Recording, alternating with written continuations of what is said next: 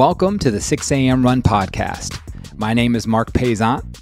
I'm an avid runner, a certified personal trainer, a 6 a.m. Run ambassador, and host of the show. Be sure to head over to the website, 6amrun.com, to sign up today to get 20% off of your first order. Now, let's start the show.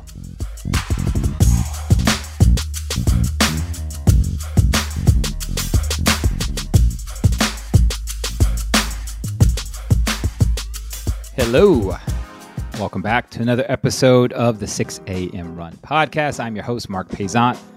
Always a pleasure to have you a part of the show. We got a good one for you today. But as always, before we get started, this show is brought to you by 6 a.m. Run and 6amrun.com. Head over to that website to sign up to get 20% off of your first order.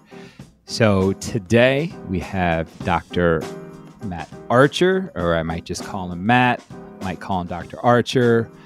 Make sure I, ju- I, I, make sure I, I, call people by the, the right name and pronounce it correctly, but I, I believe I'm, I'm saying it right. But we have a very good conversation with him today. Matt, thank you so much for being a part of the show. Why don't you go and just introduce yourself for our audience? All right. Thanks, Marc. Uh, yeah, so I am a chiropractor, which I always qualify by saying, you know, I don't do a whole lot that looks like chiropractic, and I'm generally in the realm of um, addressing the underlying internal issues that cause the patterns of muscle weakness that chiropractors adjust over and over. And when we can identify the internal issue that addresses that muscle weakness, we resolve things like neck pain and back pain and headaches but also internal con- components around digestion and inflammation and hormones and all sorts of other things. So, um, the reason, or, or kind of the, the, pathway that got me here, was that um, in junior high school, uh, my mom, uh, when I was in junior high school, my mom became a chiropractor.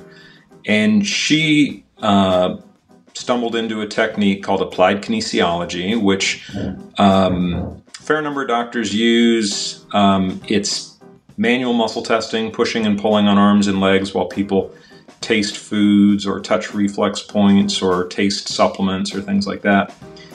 And um, so, even though she helped me quite a bit over the years with that technique, when I finally decided that I wanted to be a chiropractor and I was in chiropractic school and studied with the, applied, the International College of Applied Kinesiology, uh, early on in that course of applied kinesiology or AK, um, I put my hand up and I said, you know, this muscle testing doesn't seem very clear.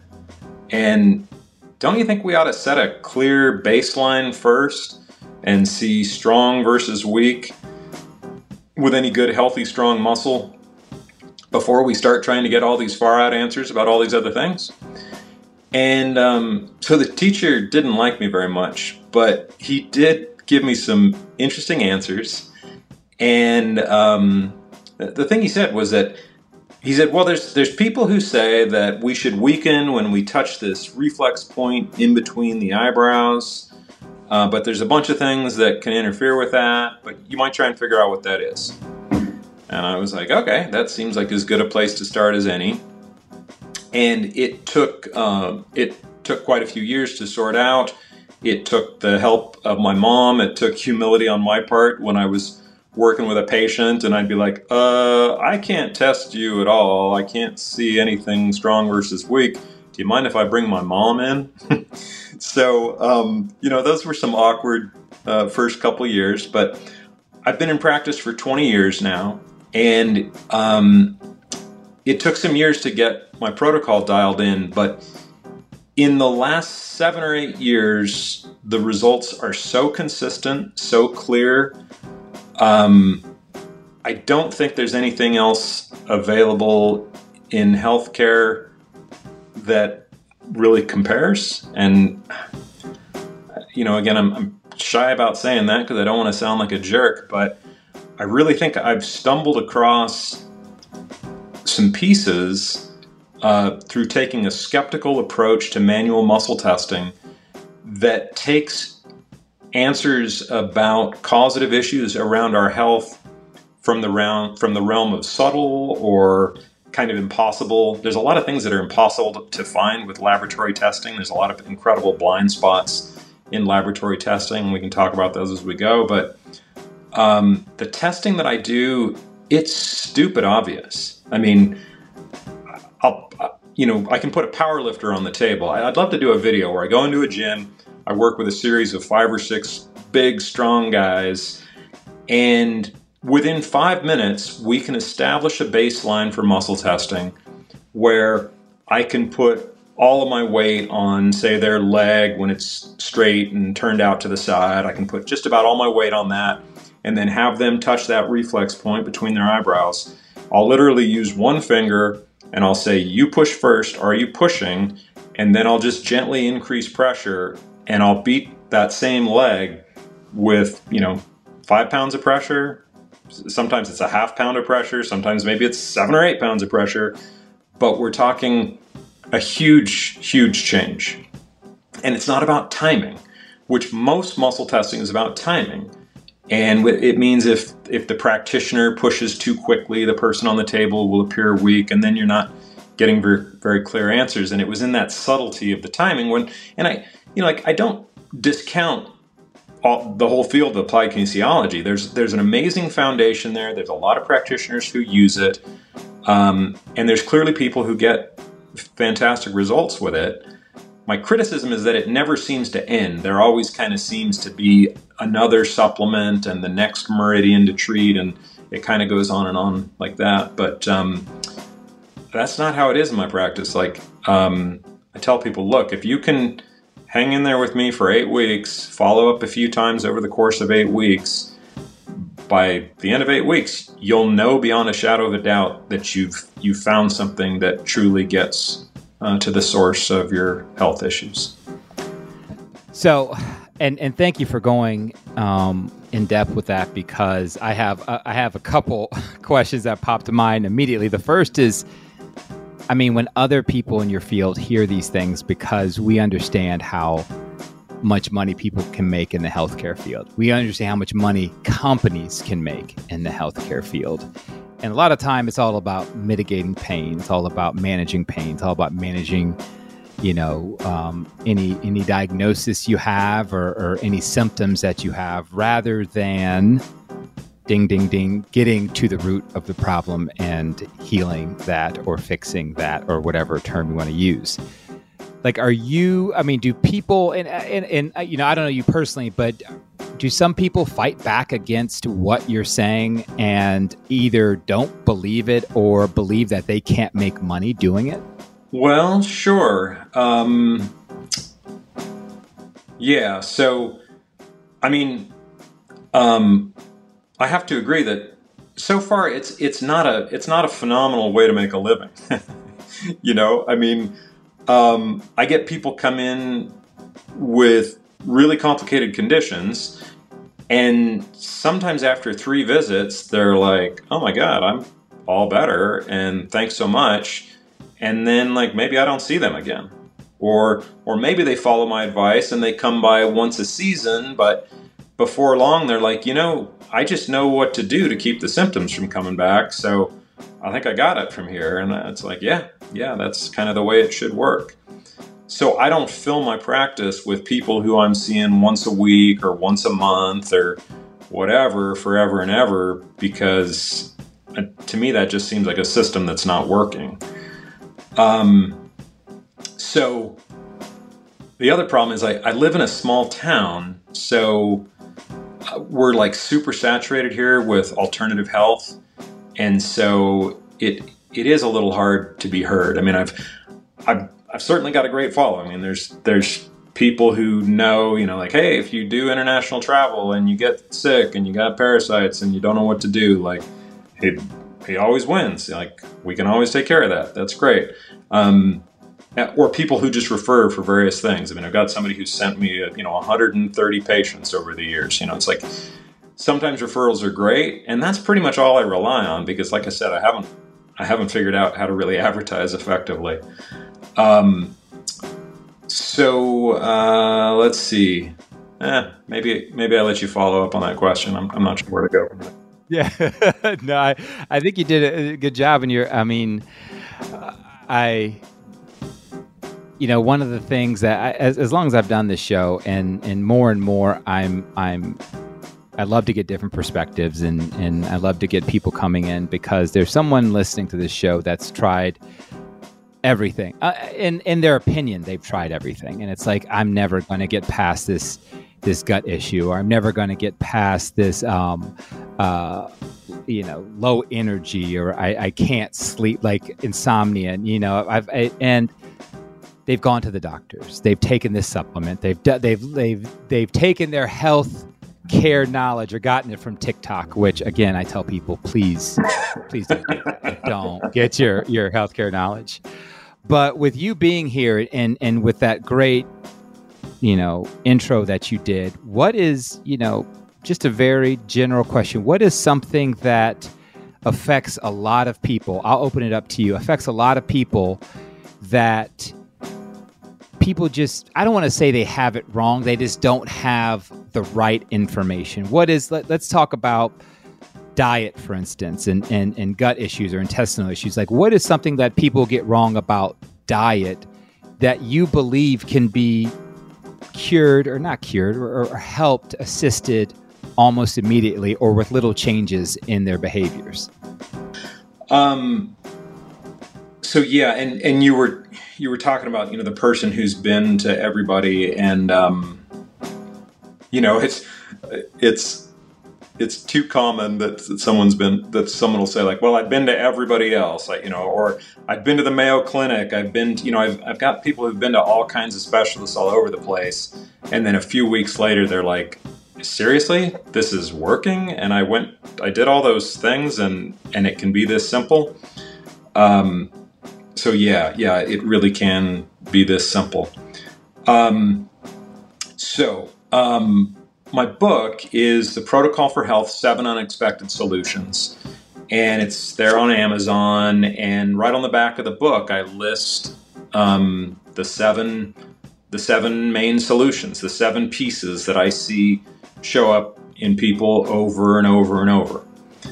And so, um, so to your question of like, what is this one thing that that everybody's got that goes pretty well unrecognized? Uh, it you know the gut microbiome. You know, it's like everyone's talking about it. Every chronic condition and all inflammation is connected to the gut microbiome, and um, and yet the solutions to it remain mm, not real impressive. Um, I mean, there's a lot of there's a lot of different ways to help it and it's great when when people find anything that helps you know beautiful. If it's safe and affordable and it helps then hallelujah that's that's great. Um, but i think it's very rare that people actually address the primary cause that the primary issue with the gut microbiome. So my primary thesis and like the a, a flow chart that I developed that summarizes this is there. Um, let's see. I guess it's not up on my website or anything. Probably should be. Um, but um, it, you know, the way it, the way it appears to me, the, what I get to see over and over is that everyone is deficient in zinc. And um, there's a study that came out some years ago in the Lancet that showed that when you increase atmospheric CO2, you decrease the ability of plants to uptake zinc. So I think that's one of the primary reasons the elevated CO2 in the atmosphere uh, means that since industrialization, none of our foods have as much zinc in them as they should.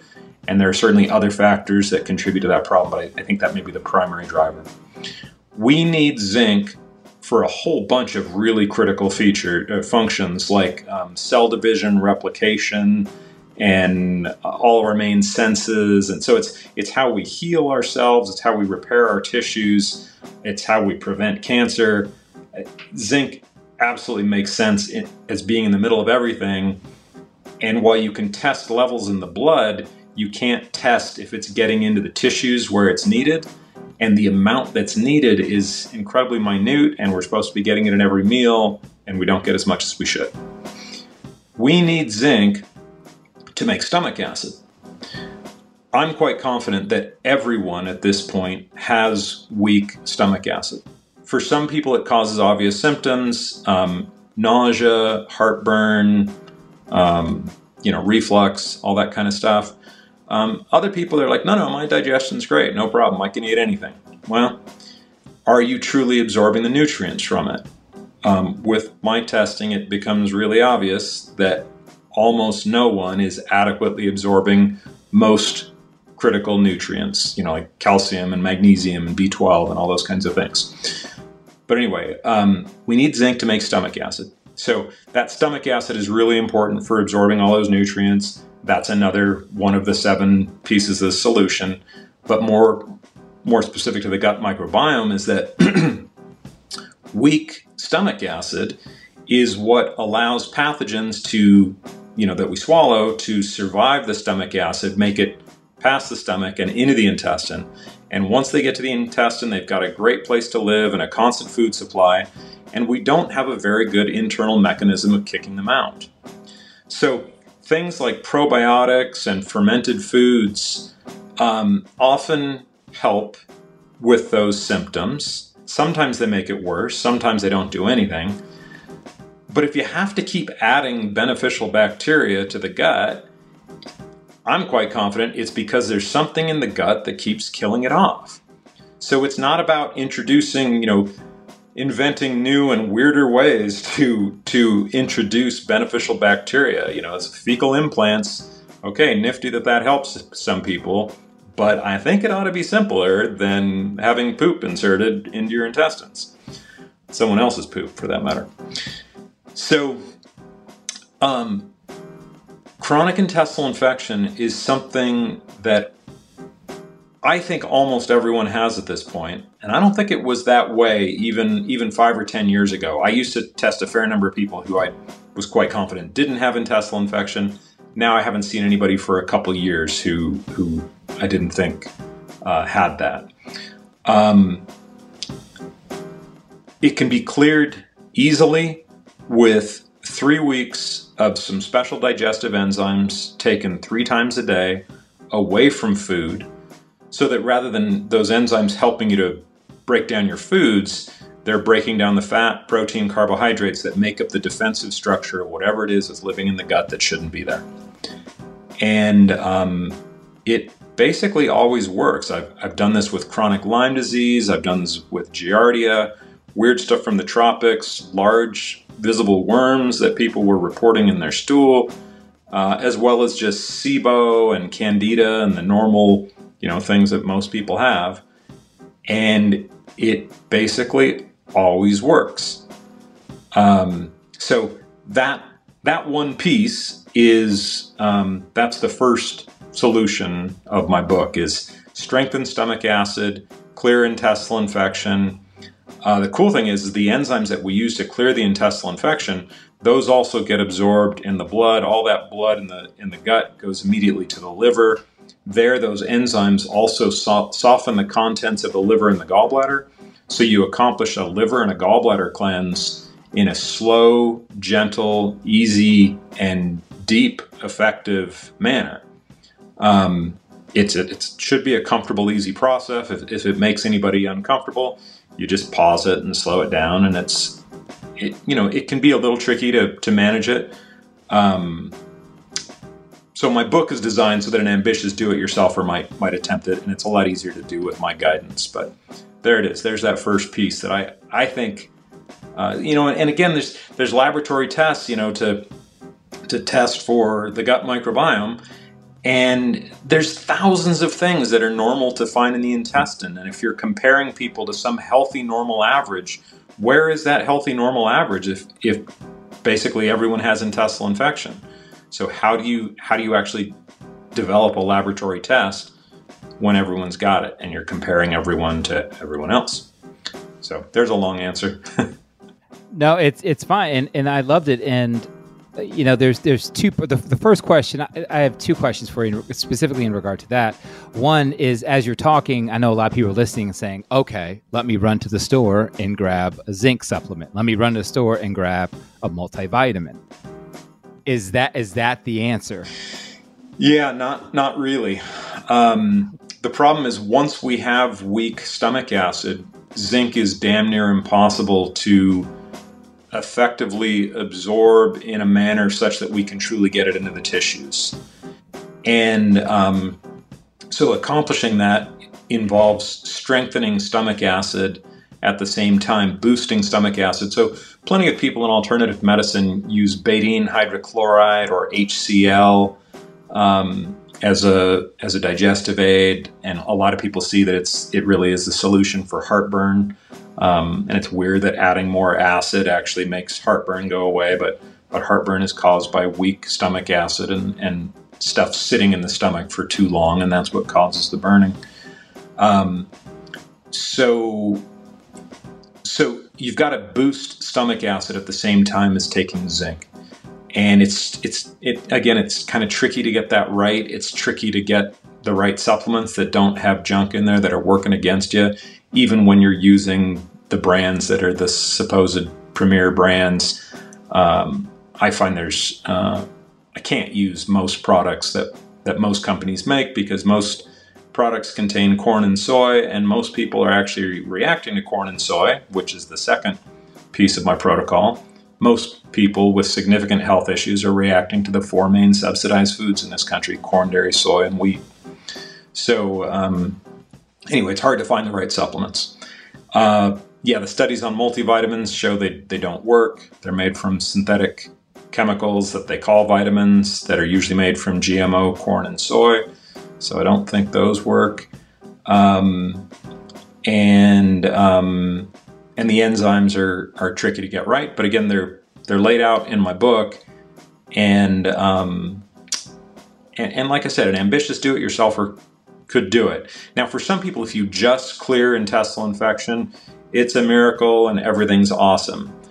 And for other people, if we don't put together all seven of the pieces carefully, they're waiting, they're going, it's not working, it's not working, it's not working. And then finally, we get the final of the pieces locked in, and they're like, oh shit, that totally works. so, um, you know, I just have to make it a mantra with my new patients. I'm like, look, this is an eight week process. It's a process of discovery. I don't get to know what's the most important missing piece for you. I just know that we can identify all of them and clear them as long as we get to follow up with you a few times to identify all those pieces. You know, how much how much acid does a person need to boost with? I don't know. Like we just, you know, like but the testing tells us. If if you know, 3 tablets of our of the HCl is enough, on the second visit it's obvious. If it's not enough, it's obvious. If it's not enough, we increase until it is enough. Some people have to go to surprisingly large quantities. That's a bummer, and you got to be careful with that because it's acid. And so, you know, you have to trust how you actually feel. And like, if it doesn't feel right, it's not right. You know, it's like so. It is. Um, it's a tricky thing to manage on your own.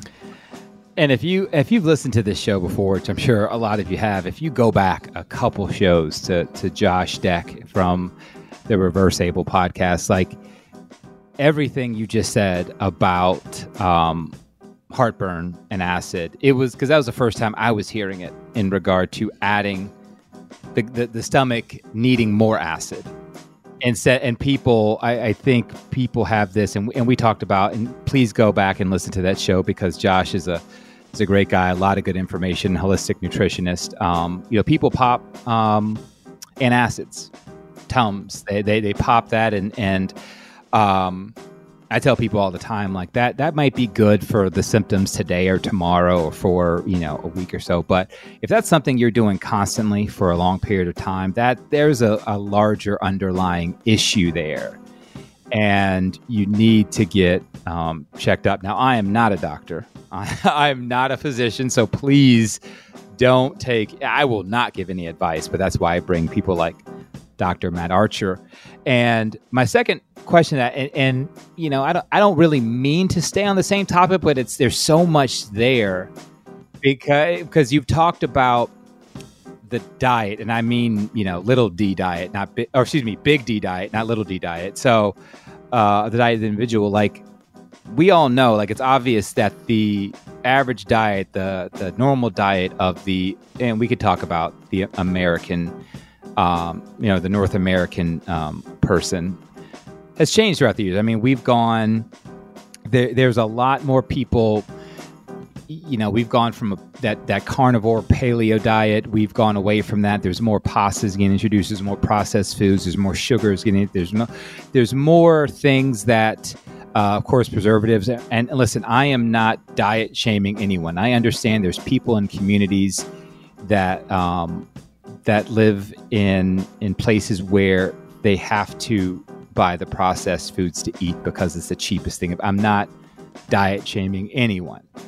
However, in those cases where someone has the ability, they they have the money, they have the resources, but they become addicted to sugar and they become addicted to the processed foods. And now they're coming in with gut issues, and now they're coming in with skin issues, and now they're coming in with insomnia and things like that. Like, is that what we're seeing? Is a lot of the stuff we're seeing now based on how the normal diet is changing for the normal human being?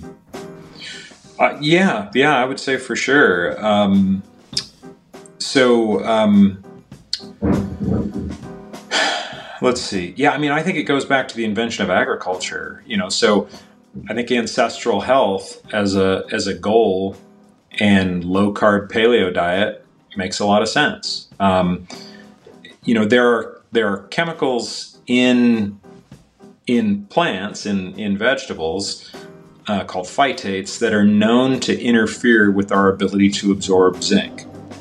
So when we invented agriculture, we started eating more plants. So that was, you know, what was that, 10,000 years ago, maybe.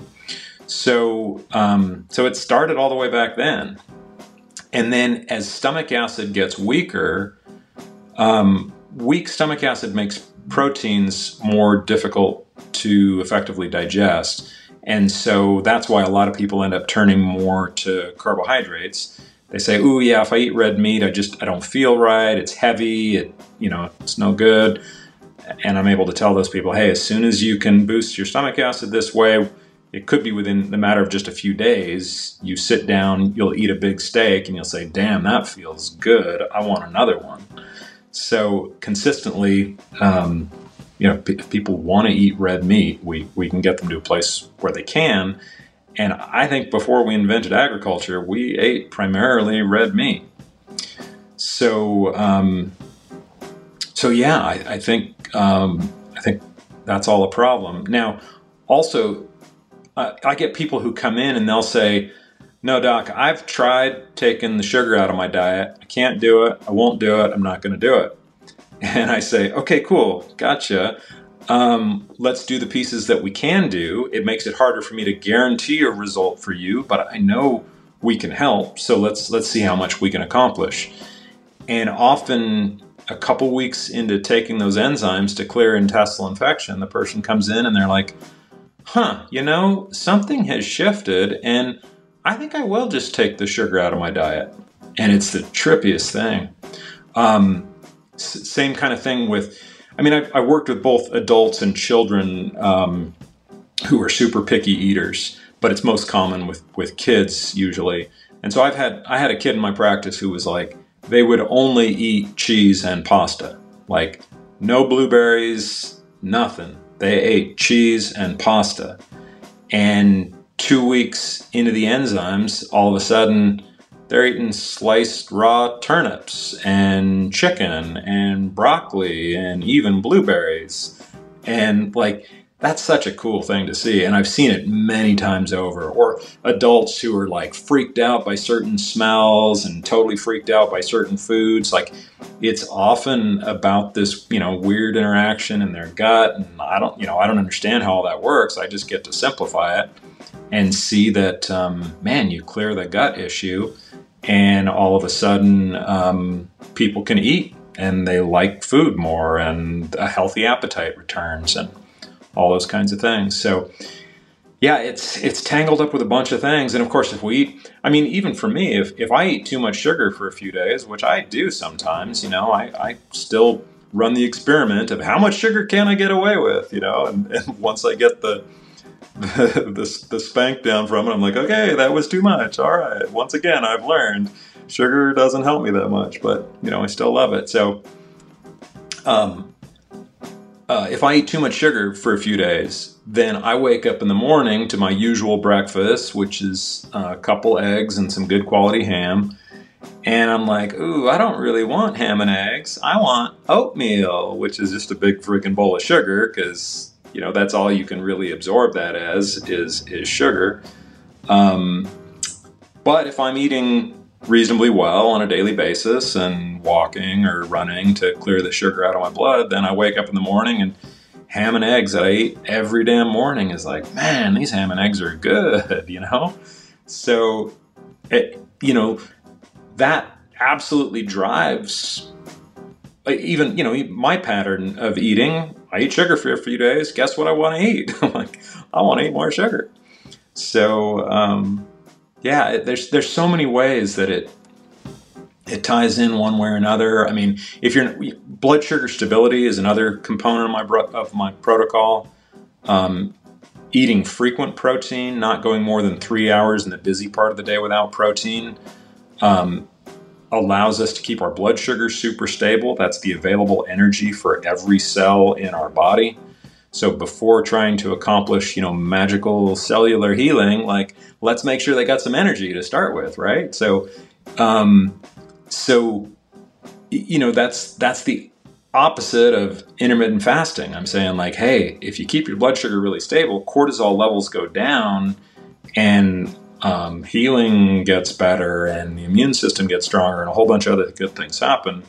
Um, when blood sugar's not stable, then elevated cortisol um, suppresses digestion, suppresses stomach acid. So people wake up in the morning and they're like, I'm not hungry. I only have to eat one or two meals a day. I can go forever without a meal. You know, like, and like, I think we're supposed to have a good, healthy appetite, and um, not eating is is it's interesting that's that that suppresses the appetite, but it does that. Um, and it, you know, again, it's great when intermittent fasting helps people. It certainly does. It helps a lot of people because if you have weak stomach acid, then you can't be eating protein three to five times a day. You don't have the stomach acid to do it. If you've got intestinal infection, uh, if you've got something living in the gut that shouldn't be there, I call it intestinal infection. Um, then every time you eat, food proteins are getting into your blood because of the increased permeability of the gut lining, that's leaky gut. And so, if food proteins are getting into your blood, there's an immune response, there's inflammation. So, it's just considered normal at this point that we have an inflammatory response every time we eat. So, yeah, go longer without eating and there's less inflammation, or strengthen stomach acid, clear intestinal infection, and then you can eat frequently and feel good and have good energy with it. So those things affect the appetite and, and what we choose to eat as well. So it, there's so many different ways that it all, um, you know, one component affects the other, and we get to see that in a nice, clear way in, in my practice. And you know, coming from a person who has done multiple 48 hour fasts over the last year. Come from a person who's done that, I always wondered, and I probably a Google search would have would have helped. I always wondered. I got to the 40, like 40th hour, 42nd hour. Like wait, I'm like ah, I can't wait to eat. I can't wait to eat. And every every time I've done the fast, I've gotten to 48 hours, and I haven't been hungry like I've had to force myself to like because I knew like I've lost like seven eight pounds in two days. I've only drank water, um, I have decent energy. You know, energy goes up and spikes up and, and, and comes back down at some points. Um, you know, it, it, does affect sleep. If you're going to do it, I'm, I'm going to tell you right now, it does affect you, your sleep. But I remember getting to 40 hours for both, and one of them I got to 49 hours because I just, I just didn't feel hungry, and I was very surprised. But so what you just said, it's all. I mean, would is it considered like just your your your body, like eh, you know, taking care of itself? Like it's it's basically it's making sure it does everything to survive. It's almost in a survival mode when you don't have food or calories for that long period of time. I don't know. That I don't get to know. I, I just get to see. I just get to see how it works. Um, I love that answer. Oh, I love that answer. I lo- I really love that answer. Well, there's like I think there's plenty of things that I I really don't know the why behind because you know like I'm I'm not a researcher. I'm a clinician, and I get really clear information through a person's nervous system. So, you know, like I wouldn't know why, and I still don't really know why everyone is deficient in zinc. I just know that they are. And I've seen some studies that added up to make me say, oh, I'll bet this is why. But I, I certainly don't know. And I don't know why damn near, well, everybody with significant health issues reacts to corn, dairy, soy, and wheat I don't know why, you know, but yeah, we didn't really start eating those in quantity until we invented agriculture, and that might be part of the problem. So, um, yeah, I'm not always great on the whys. I just get to see. No, hey, hey, you know what? I, I appreciate someone who, who says that. Uh, I have a, a, a, new level of respect for you because of that. But oh. we we spend we spend a lot of time on the nutrition part of it, and of course, um, we, you and I both know, as most people know, there's there's other components to this. Whether we talk about recovery, which is in sleep, or we talk about staying active. So, from your perspective, like you know, I I'm a person that works out often. I I, I, I, I like to take care of my body. I like to to eat right. Um, I like to. I'm not even going to lie to you and say I like to get enough sleep because I do not get enough sleep. I know better than to say, to say that to you.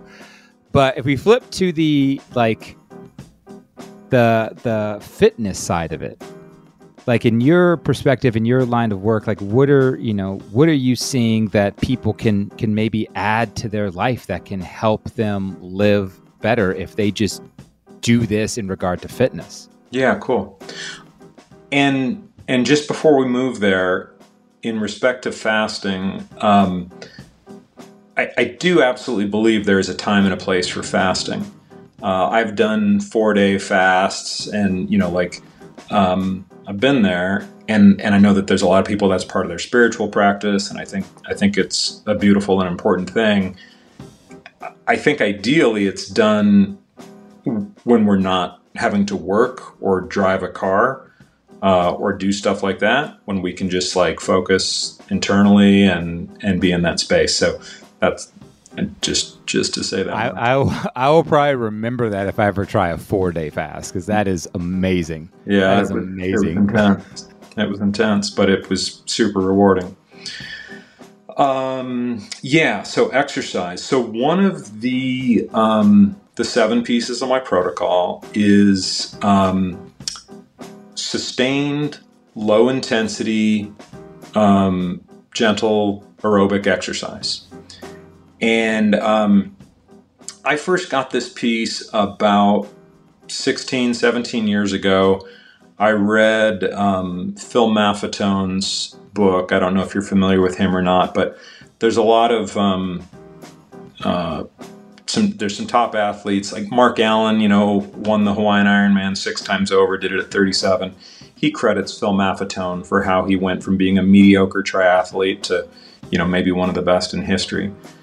And um, in general, uh, you know, like what he says and, and what I now, uh, you know, what I practice and what I uh, walk people through is um, making sure that there is that that foundation of sustained low intensity aerobic exercise. So I find that you can get most of that from walking 40 minutes, five or six days a week.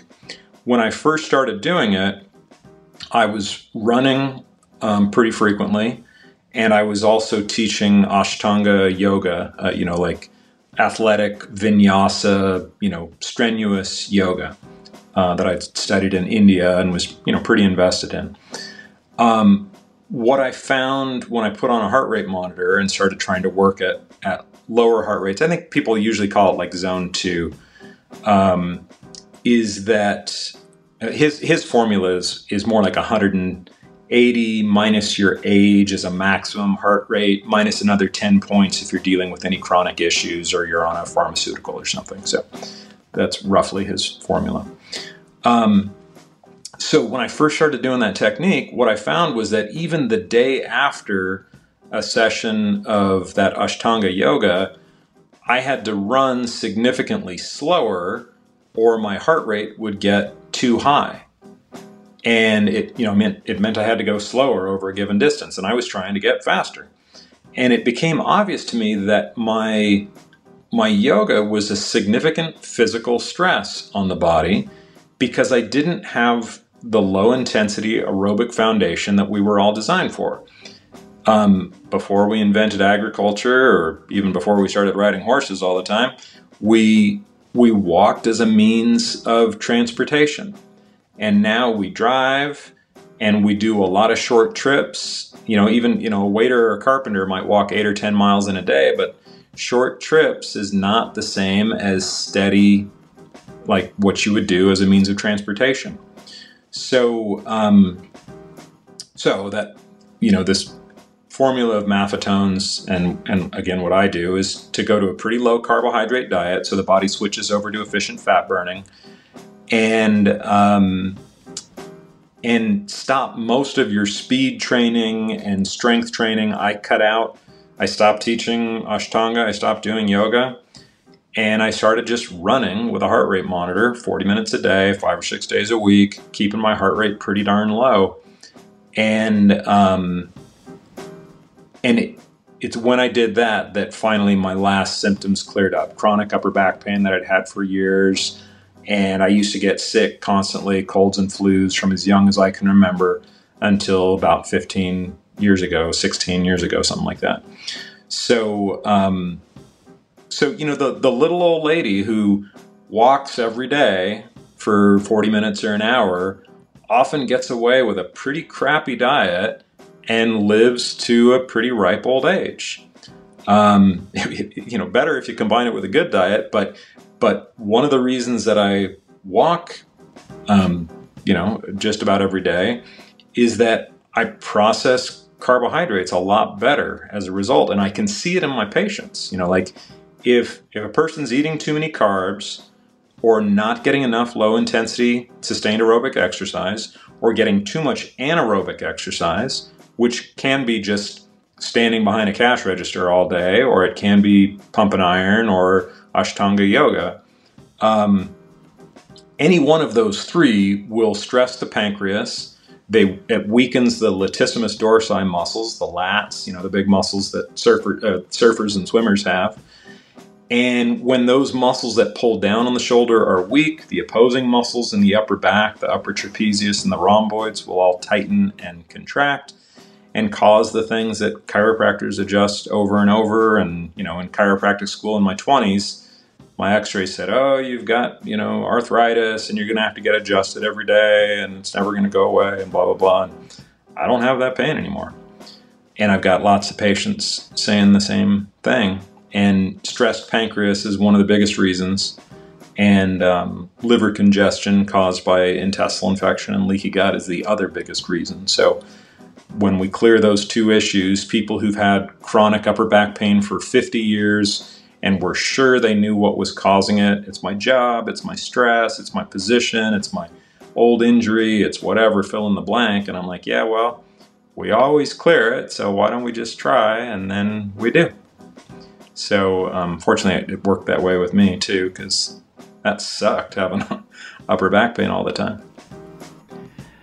I um I am starting to um, really slow down on my run. One, I'm I'm have this nagging knee injury, which I've just now pretty much cleared up. But um, it is so. I see. I'm I'm six five, two thirty five. So it's very. It's. I it's. I have to think about my heart rate, keeping it low.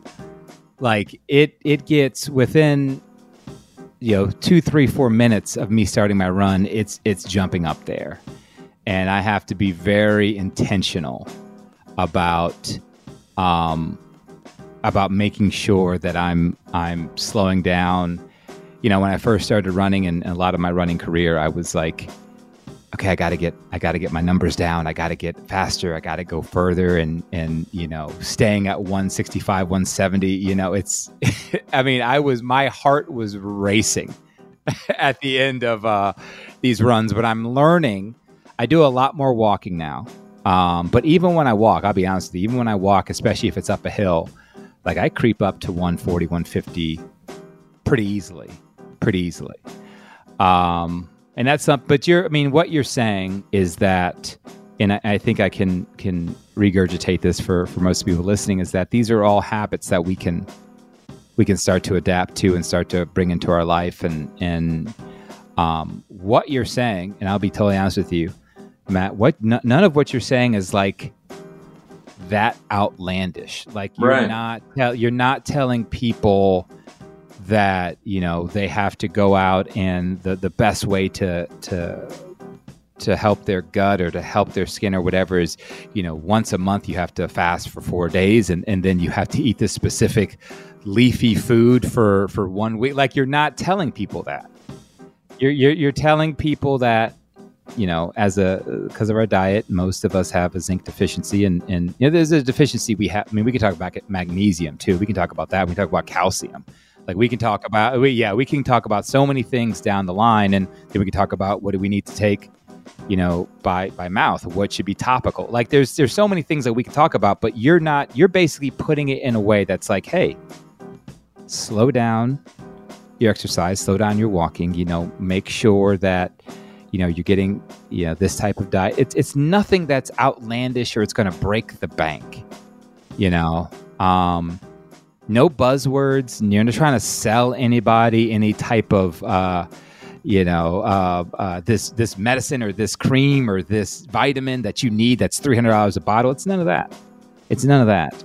And i think people need to be aware of that. So i you know, these are type of shows that i think people well i hope they need to hear every one of the shows that i do but i, I really like these so um how else can people learn more about you how can they get a copy of the book where can they find you online Um, let's see. First, I want to back up slightly because when you bring up knees, I, I, I got to put this out there. I mean, for a bunch of runners, this is critical. Um, knees that are vulnerable to injury in the first place or hard to heal, always, always, always, um, that's about adrenal fatigue. And adrenal fatigue you don't fix by you know I, I've- mean i've meditated two hours a day and I, i've never lived in a cave and i always try to get more hugs and you know i try to listen to more classical music and all that crap and i love all that crap but that's not how you heal the adrenals okay? It's not about eliminating all the stress from your life man. You know like it ain't gonna happen you know? So the primary product of the adrenals is cortisol. And the primary purpose of cortisol is to elevate the blood sugar. And so, if you wake up in the morning and you don't have a protein breakfast and you start doing things, then you are demanding activity of the body, and it's the adrenals that have to deliver on that by putting cortisol in the system. And the same thing happens with intermittent fasting. Um, if you have caffeine on an empty stomach, it's a stimulant. It tells the body to get fired up. You haven't put any fuel in there yet? It's the adrenals that have to deliver on that. From a medical perspective, you go more than three hours in the busy part of your day without protein, blood sugar gets low enough, the adrenals kick in, put cortisol into the system. If the adrenals are having to keep you going, they're just little glands, you know. If they're having to make cortisol over and over and over because you don't have a healthy appetite, because you have weak stomach acid, and because you're relying too heavily on that caffeine or some other stimulant, then it's the adrenals that that deliver on that. Now, way back when, you know, like in the 60s, the, the founders of applied kinesiology said, hey, the adrenal glands have a neurologic association with the gracilis, the sartorius, and the gastrocnemius. Those three muscles, all three of them cross the knee, two of them cross the hip, one of them crosses the ankle. Um, chronic knee pain is it, that's always always part of the issue. Um, it, it's phenomenal. I, I mean, I had Osgood-Schlatter's as a kid. I, you know, I've done a bunch of backpacking. I had to hitchhike out of some big backpacking trips. I had knee pain in Nepal. Um, I don't get knee pain anymore, and I'm 53, and now I can go backpacking and I'm fine. And it's about blood sugar stability. Um, and so the, the, the difference that can make for a runner is, of course, huge. Um, but if you can't eat protein frequently because you don't have the stomach acid and you've got a bug in your gut, then how do you do it? Right? So anyway, um, sorry, I had to had to share that piece. I I, appre- I appreciate that. I, I it's too cool. It's too predictable. Yeah, yeah. it's too predictable. Um, and not all of the correlations that applied kinesiology found do I totally agree with and and confirm in my practice, but that one that's like a that's a slam dunk. Okay, uh, how do people find me in my book? So yeah, my book is the Protocol for Health: Seven Unexpected Solutions. Um, you know, it's um, uh, the best way is to come to Nevada City and get one here in my office. Um, we're in Northern California, in between Sacramento and Lake Tahoe. Um, uh, it's it's also available on Amazon. That's more likely that people can get it there. Um, if you check out the reviews there, you know there's lots of great reviews. People saying, "Hey, I had this for decades and now I don't." Um, same thing. My my Google reviews. Archer Chiropractic is my practice, so uh, archerchiropractic.com is how to find my practice. I do work with people remotely. I can't do muscle testing remotely. I'm I'm not a full on freaking wizard. I just can get clear answers with people in person. Um, so, um, but but I can start with people remotely, and then if they can make a trip to Nevada City following up, we can accomplish what we can't accomplish uh, in distance. Uh, there's also the protocolforhealth.com is a website for my book. Um, you know, as I said, I, I, don't do much around social media and advertising. Um, there's no big funnel. I don't have, you know, the million email follow up, automatic, blah, blah, blah. I probably should do at least some of that. I mean, it does help you know I exist, but um, anyway, those are the those are the best ways to find me.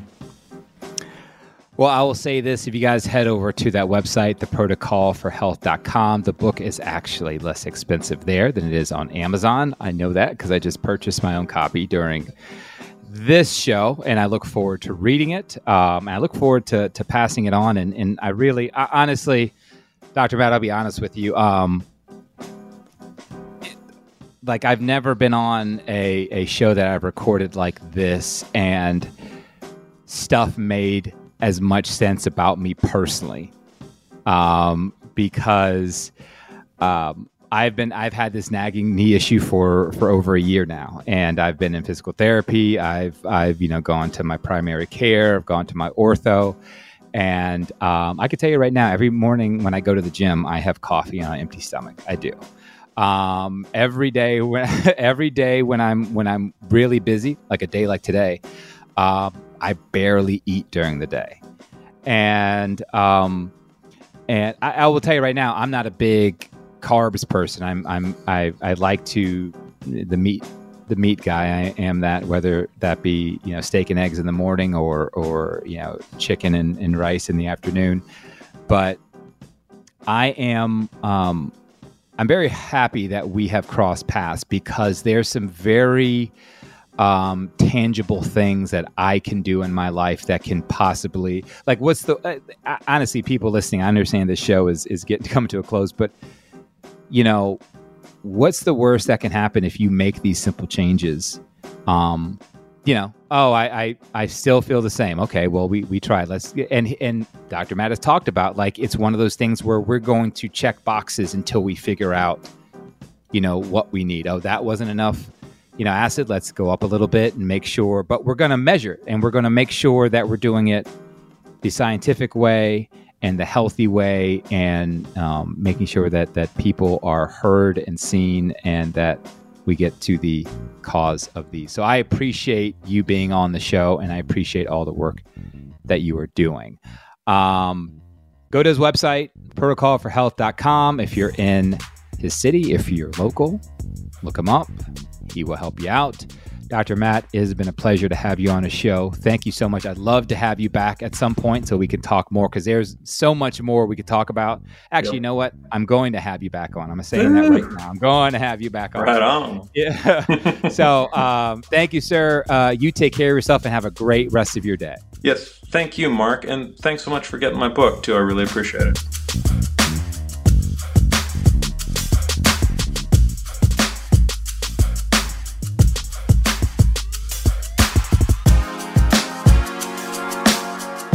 Thank you, as always, for listening to the 6 a.m. Run podcast. Again, I am your host, Marc Paisant. Please like and subscribe to the show so you don't miss any of this amazing content. If you can, we would love if you left us a review. Remember to follow us online and use hashtag 6amrun to connect with the greatest group of runners and fitness enthusiasts in the world.